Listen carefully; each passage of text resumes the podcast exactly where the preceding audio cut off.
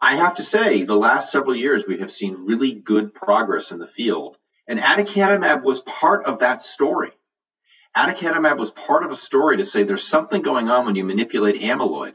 The issues were dosing, the type of amyloid you're going after, whether the patient also has elevated tau, the other pathologic marker of the disease, how you measure the endpoints. And I'm of the view that the, the two aducanumab studies that FDA looked at weren't yet there in terms of design. There have been other studies done with lecanemab, another antibody drug, donanemab, that also show provocative results.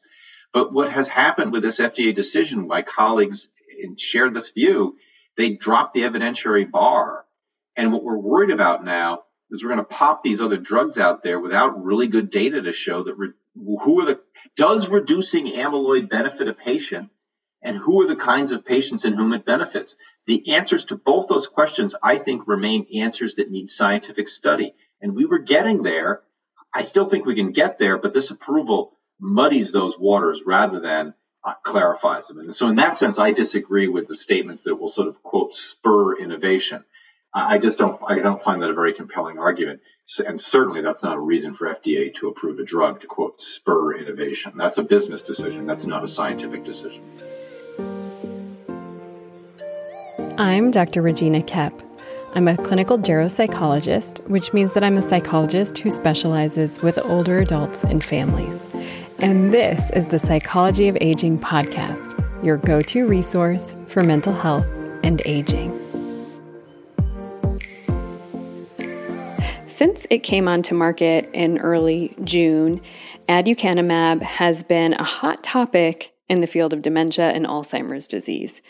Aducanumab, also known as Aduhelm, is a new Alzheimer's drug for people with Alzheimer's disease in the early stages with mild cognitive impairment. And Dr. Karlawish, you may remember him from our podcast episode back in March, is on the podcast talking about the risks and benefits of aducanumab, how the FDA approved aducanumab for use with folks with mild cognitive impairment, and his concerns about aducanumab. He'll also share if he's actually prescribing it and what the sort of consensus among his neurology peers is. Also, at the end of this episode, Dr. Karlawish and I talk about COVID 19 and brain health and more specifically about the correlation that's that's been in the news lately about COVID-19 and memory loss or dementia-like symptoms. So listen all the way through to the end and you'll hear a discussion about that. Let me tell you a little bit about Jason Karlawish. Jason is a physician and writer. He researches and writes about issues at the intersection of bioethics, aging, and the neurosciences. He's the author of the recently published book, The Problem of Alzheimer's How Science, Culture, and Politics Turned a Rare Disease into a Crisis and What We Can Do About It. Uh, incidentally, that was what he talked about in March on this podcast, and I'll link to that episode in the show notes as well. His essays have appeared in the New York Times, the Washington Post, Forbes, and the Philadelphia Inquirer. He's professor of medicine, medical ethics, and health policy and neurology at the University of Pennsylvania and co director of the Penn Memory Center, where he cares for patients. Dr. Karlawish mentions in this episode that the Penn Memory Center actually has a web page devoted to aducanumab, and so I've linked to that in the show notes, so be sure to check that out. All right, let's jump into the interview with Dr. Jason Karlawish. Thank you so much for joining me again on, on the Psychology of Aging podcast to talk about aducanumab, the new Alzheimer's drug. Great to be back. Thanks so much for having me. Yeah, important topic. And and one that I really want expert sort of thoughts and opinions and guidance on, because um, you wrote a, an opinion piece at in statnews.com on May 30th entitled The FDA Approves Biogen's Alzheimer's Treatment. I won't prescribe it. And that right. was that was in advance of it coming to market. Can you share a little bit about where you were at when you wrote that opinion piece and I'll link to that in the show notes and and then what sort of the the pulse is among neurologists since its release so my message was to the FDA, namely, if I don't want to prescribe it, you ought not to approve it. FDA chose not to listen to me. Too bad, and they approved it.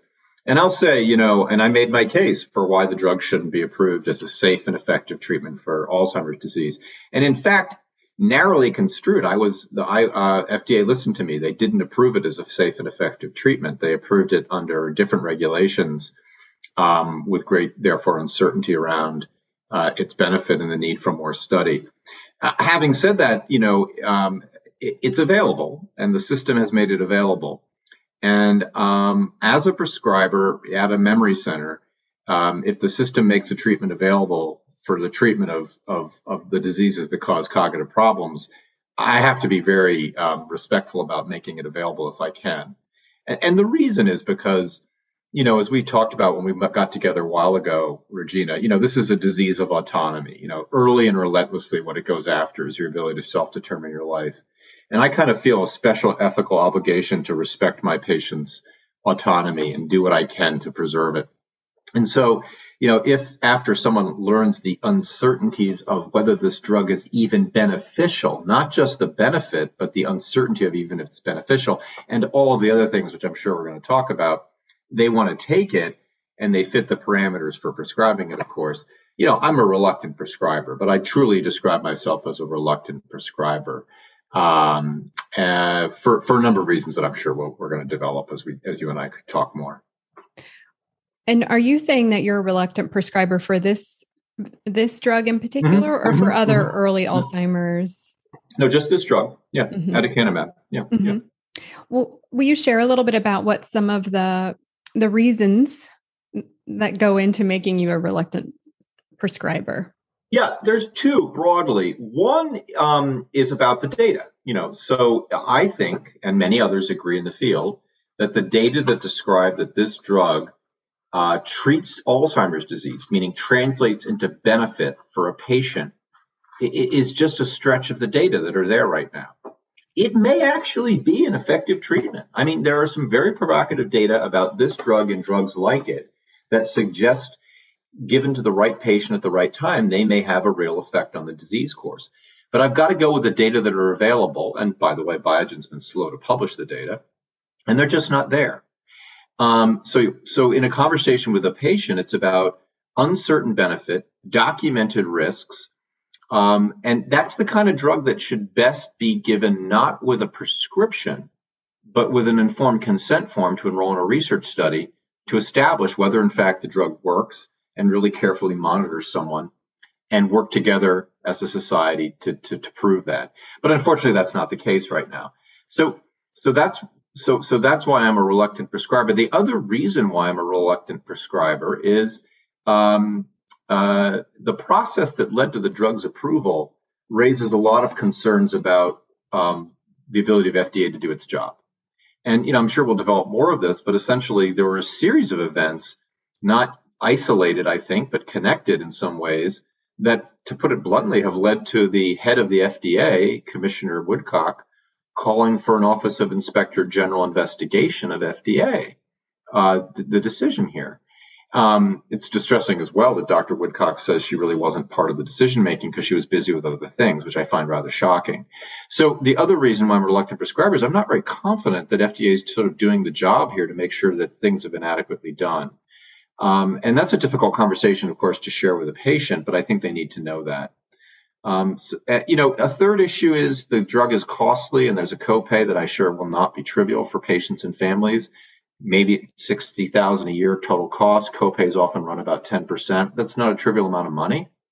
But, you know, if the drug was beneficial, that, that'd be a different conversation about the copay. So, you know, the copay is on the list there, but really the issues are the uncertain benefit, the risks, and um, the, the, the, the threats to trust in what FDA did, given the way they made this decision.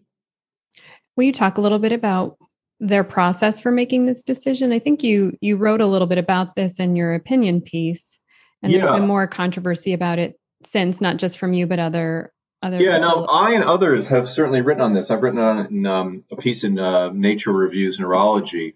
Uh, in particular, I have a piece coming out in JAMA Neurology as well that examined the, this. And, and simply put, um, FDA staff, it's been revealed, were in really close collaboration with Biogen. Uh, in ways that raise concerns about the in- independence and objectivity of the review. Number one. Number two, FDA convened an advisory board. They're not required to convene advisory boards, but often they do for a, especially for a big ticket, first of its kind, uh, difficult decision like this. And they asked the advisory board in November of 2020 questions around whether the drug was safe and effective and dismissed any discussion of amyloid as a surrogate marker for treatment. The board would vote nearly unanimously that the data didn't support finding the drug was safe and effective. Well, what happened since then was that FDA went ahead and used a different set of regulations, regulations that allow a claim of a, surrogate endpoint is good enough for practice, and approved the drug on the basis of surrogate endpoints, namely PET beta amyloid, not improvement of clinical outcomes. So they dismissed that topic at the November hearing. They never reconvened an advisory board to discuss accelerated approval. Not that they're required to have an advisory board, but you would think they would for something as high ticket as this, big ticket as this. And then finally, memos that have been released by FDA show that FDA is divided. That within FDA, there were serious differences across different groups, different um, experts about approving this drug, whether that was for standard approval or for accelerated approval. And in fact, an internal advisory board recommended against approval. And yet they went ahead and approved it. And so it, it, it, in the end, one's left wondering what on earth is going on at FDA. And then finally, this is part of a larger story of the use of the accelerated approval mechanism uh, by FDA in the space of oncology and the neurosciences that um, questions whether they're using this regulation in the way that it was originally intended when it was written back in the 1990s. And it seems to be more of a way to let industry get drugs out as quickly as possible with a minimal amount of follow up to make sure they're actually worthwhile.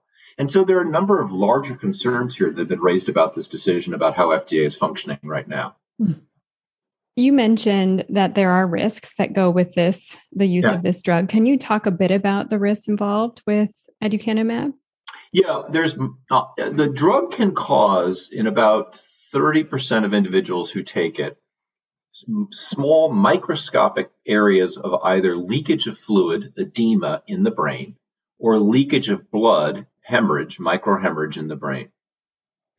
Um, there's a term for these called ARIA, A-R-I-A. It's not the operatic uh, moment, but rather uh, amyloid-related imaging abnormalities anyway, um, you know, and, and, I will say when people talk about it, they say, you know, brain edema and bleeding. Well, you know, it's a dramatic way to describe the, out, the, the side effect. And for some, it can be rather symptomatic and even cause outcomes that are uh, not good, like falls. Um, fortunately, they can be detected with MRI imaging. And um, generally, if the drug is stopped, abate, but I'm not trying to minimize them, but I am saying that they're manageable risks in the setting, of course, of a drug that's beneficial.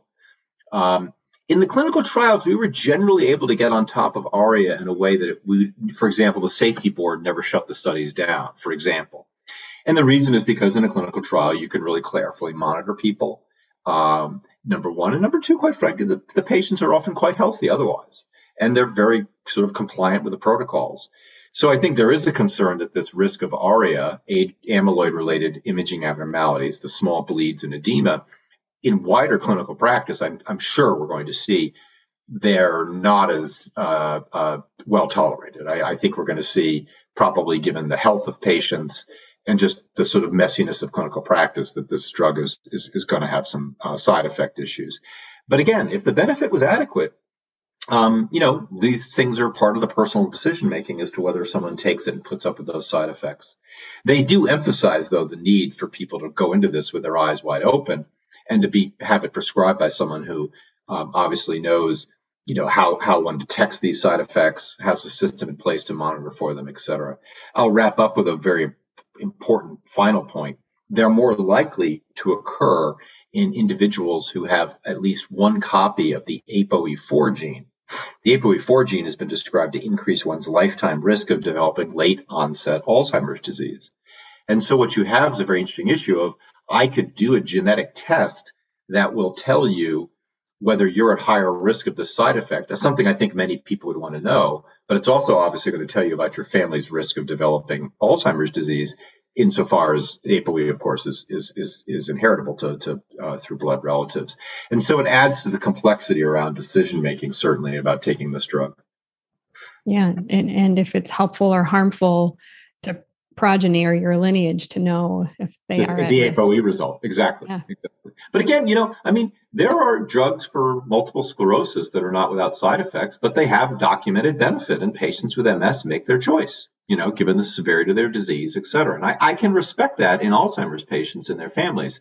But again, it gets back to the uncertain benefit that surrounds this drug, uh, which FDA agreed wasn't wasn't established, and that's why they want a confirmatory trial. And I just think that that decision was a mistake. Mm-hmm. And so, what are the proposed benefits? Well, a slowing of the rate of cognitive decline and subsequent functional loss. So, not an improvement. In other words, it's not a drug like, say, an antidepressant, where after several weeks of therapy, your mood is better, um, but rather a drug which over time, if you take it, you're less likely to develop increasing disability, more troubles managing money, wayfinding, organizing a meal, going on a run on your own and not getting lost, all the things that matter in someone's self determination of their daily life. And I bring this up in great detail because measuring slowing of progression of a disease is not easy. Because you have to basically follow a lot of people over a long period of time to show that the drug is actually tapping the brakes of decline as opposed to people getting better in 12 weeks compared to people not on the drug. And that's again all the more reason why you know we really needed good data to show that this drug makes a difference. And number two the proposed confirmatory study is going to be very difficult to conduct because the drug's available clinically. And I can understand the perspective of an individual to say, well, no, wait a minute, you could put me in a clinical trial to get the drug, and I might not get it depending on the design of the trial, randomization to placebo, for example, or I can just go take it on my own. And I mean, I, I, I think it's unfair to ask people to think that they should join the trial and not get the drug if they're willing to take the risk. And so that, that, that only adds to sort of the concern that m- many colleagues have about the fact that the drug's available now, if you will, commercially by prescription and yet needs more study. So are you prescribing it? Yeah, no, I mean, I have not written a prescription yet because at our center we need to get our infrastructure up in place in order to be able to prescribe it. But I have one or two patients who have expressed an interest.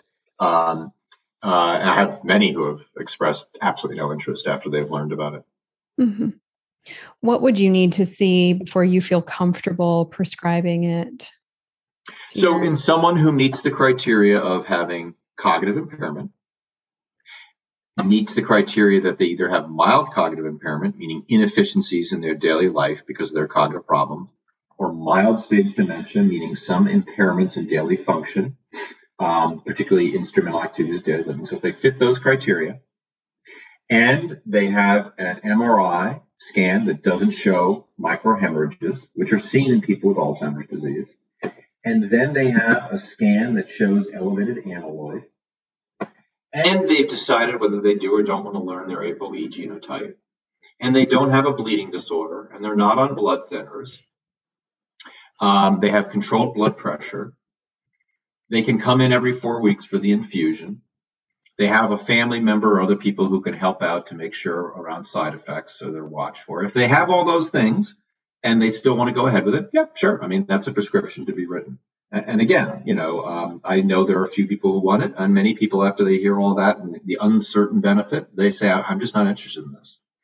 Yeah. And then you mentioned earlier the price tag, which is something like $56,000 annually. Right. And Which the Alzheimer's Association and others have said is, is unacceptable. Although the question then is, well, what is the acceptable price? Um, ICER, uh, uh, economic review group, has said it's about about should be about three thousand dollars a year, not fifty six. But anyway, it's an expensive drug right now. That's right. And that's particularly distressing, I think, to families living with Alzheimer's because they already bear a higher cost of care than That's exactly other conditions? Right.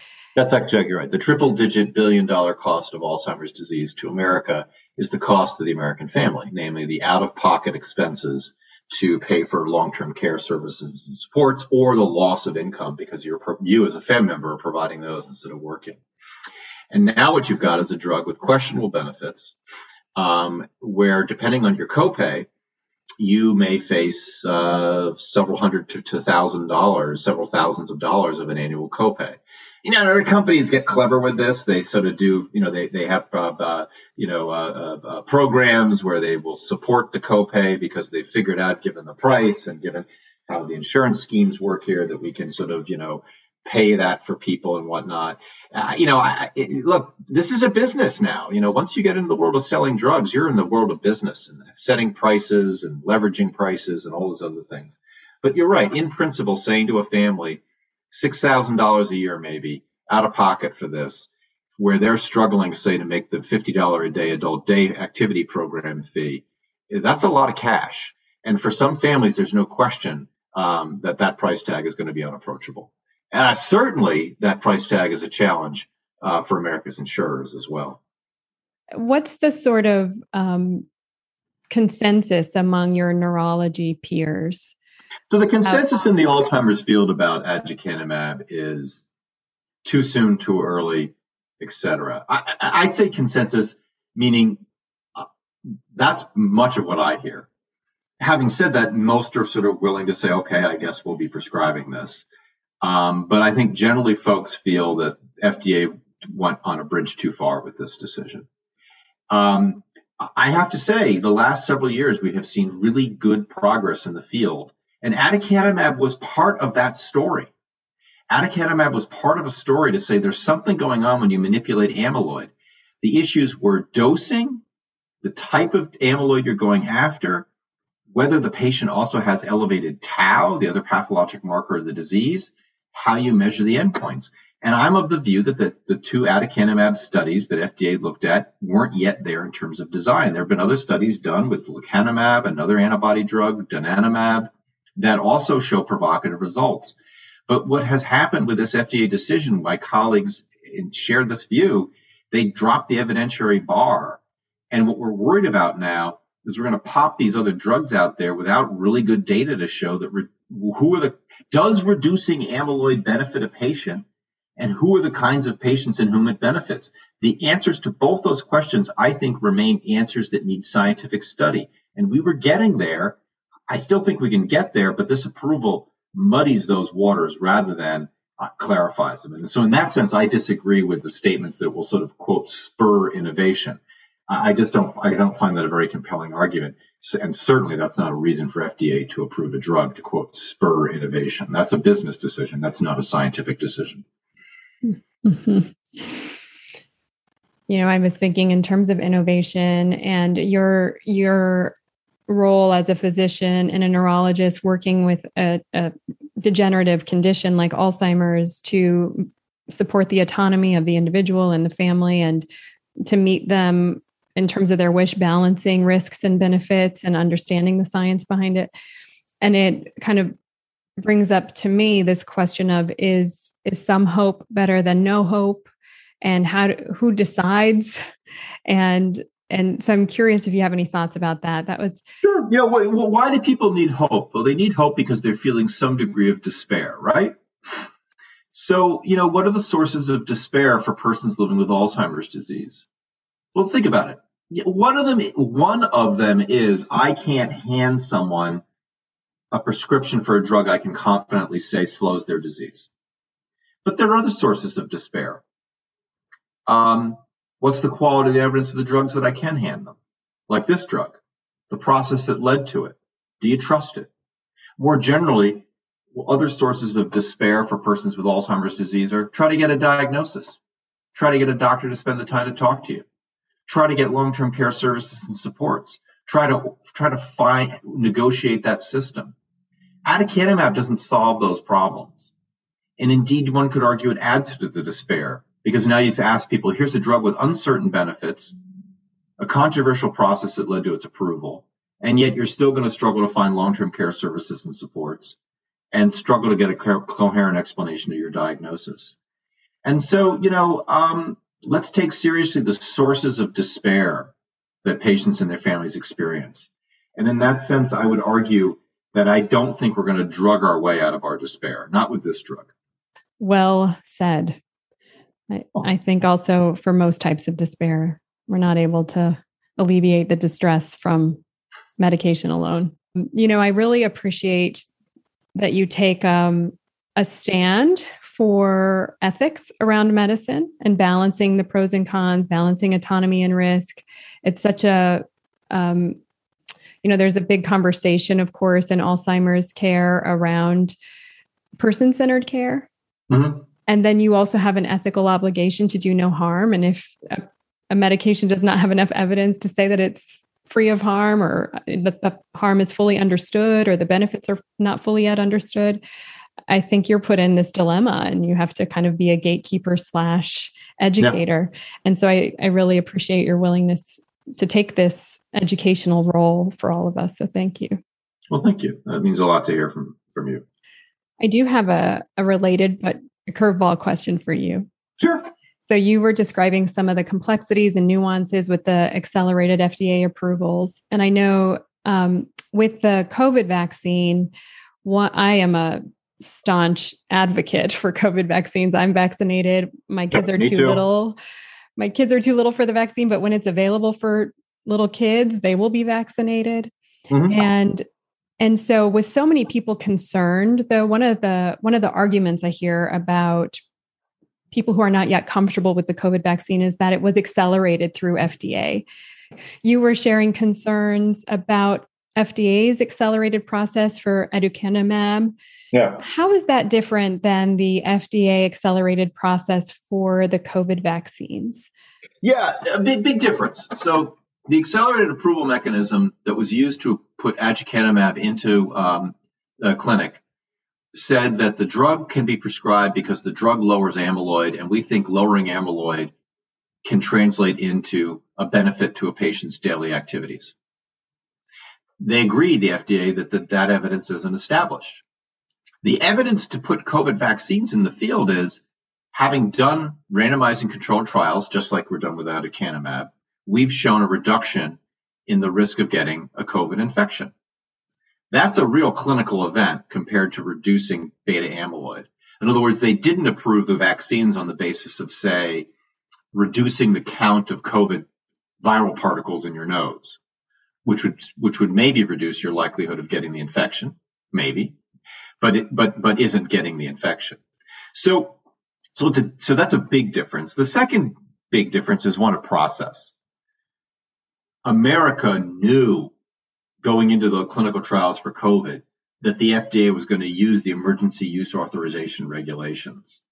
The FDA's advisory board knew that they were reviewing these data on the basis of the emergency use authorization regulations. And back to aducanumab, the FDA never talked about using accelerated approval. They never asked the advisory board to consider accelerated approval. And so there are di- vast differences in the processes that went into it. So in summary, COVID vaccine, well done, randomized controlled trials where it was clear that there were clinical endpoints. Number one. Number two, a process that involves a transparent statement by the regulators of the kind of regulations they would use and what they would ask their EAB. Aducanumab, some questionably designed clinical trials in terms of futility analyses and dosing, mixed results, never asked the uh, uh, advisory board to look at surrogate endpoints. Didn't use clinical, but used surrogate endpoints. Vast differences between the two. They're not similar stories. They're not even, they're not just not apples and oranges. I don't know. One's an apple and the other's an egg. You pick. Well, thank you for that. Yeah, because that is one of the arguments that I hear most often about the concern for COVID vaccine. And so, how about any concerns for COVID vaccine and neurological impairment? Some people will say, "Oh, I've heard of these you know, immune responses to the COVID vaccine. Have you have you seen any neurological issues in clinic post COVID vaccine? Post in my practice, no. There is some an- anecdotal information accumulating about um, some folks getting a uh, a, a, a, myelitis type uh, picture. It's rare enough to say it's noted as a risk, but not to sort of say I think that you shouldn't get the vaccine. Um, data about taking this drug and getting the vaccine are really not available. Um, my advice, having said that, and what we're recommending in our clinical trials where we're testing these anti amyloid antibody drugs is that there should be about a two week, excuse me, two months, six week at least interval between getting the study drug and getting your vaccination. So there's no chance of interaction between the two study drug and the vaccine. Mm-hmm. Well, that's helpful information. Um, now, there was a recent report sticking with COVID and neurological function for a minute. There was a yeah. recent report on NPR um, where they were, and it was entitled Doctors Worry That Memory Problems After COVID 19 May Set the Stage for Alzheimer's. There's a group in Texas, a, a neurology group in Texas, doing studies on long term effects of the COVID 19 virus on the brain. I know you were just at a conference, an Alzheimer International Alzheimer's conference. Did this come up at all? And what are your thoughts about the long-term effects of COVID of the COVID nineteen virus on? It did come up, and I think there's a very legitimate um, reason to want to say we need to study the long-term effects. And why is that? Well, I'll give you one of the most provocative sort of bits of data about COVID infection was individuals who had a loss in their sense of smell, taste. In other words, food just didn't taste much. And much of our taste is driven not by our tongue, but our nose. It's particularly beyond sweet, sour, salty taste. And I, many of us, when we heard that, said that's really interesting because that's going after cranial nerve one, um, or is it two? I always forget that now since my neuroanatomy days. But yeah, the, the, the olfactory nerve. And and the question is, is you know, is that just a transient effect of the virus on the olfactory nerve that that then recovers versus the beginning of changes in that function? Because you know of course one of the signs and symptoms of alzheimer's can be loss of, of taste because of the effect of we think the spread of tau protein from the medial temporal lobe to the smell uh, nerve. So um, you know whether that's what's going on as well with with with with with covid that's to be determined. And you know long term in this field means five six seven eight nine years. The last the COVID infections are maybe at the the oldest COVID infection is maybe a year and a half, two years old. So you know we've got a way to go here. But yes, this is something that needs study. Um, I think though I, I, would urge people to not panic here, but rather you know if you want to help science and you had COVID, uh, there are studies that want to follow people up longitudinally about the outcomes of their COVID. So by all means, I think this, that's a great opportunity to contribute. Oh, that's a great recommendation. So if people want to learn more about aducanumab, um, the Penn Memory Center has created a whole page devoted to up-to-date information, summaries of information about the drug, and they can go to our website. So it's pennmemorycenter.org, P-E-N-N memorycenter.org. Um, and it's very clear from there where to go to, to learn more about aducanumab. Great. We'll link to that in the show notes and, and to your website and your book. So thank you so much for, for being here. Keep up the good work. Are you a mental health or senior care professional? I have a professional's guide for working with older adults just for you. It reviews the five must know facts about working with older adults and shares lots of helpful resources. To download your free copy, go to mentalhealthandaging.com forward slash pro guide, all one word. That's all for today. I hope that you enjoyed this episode, and if you do, I would love a subscription and a review. And the reason is that it helps people to find this show. All right, I'll see you next week. Same time, same place. Bye for now.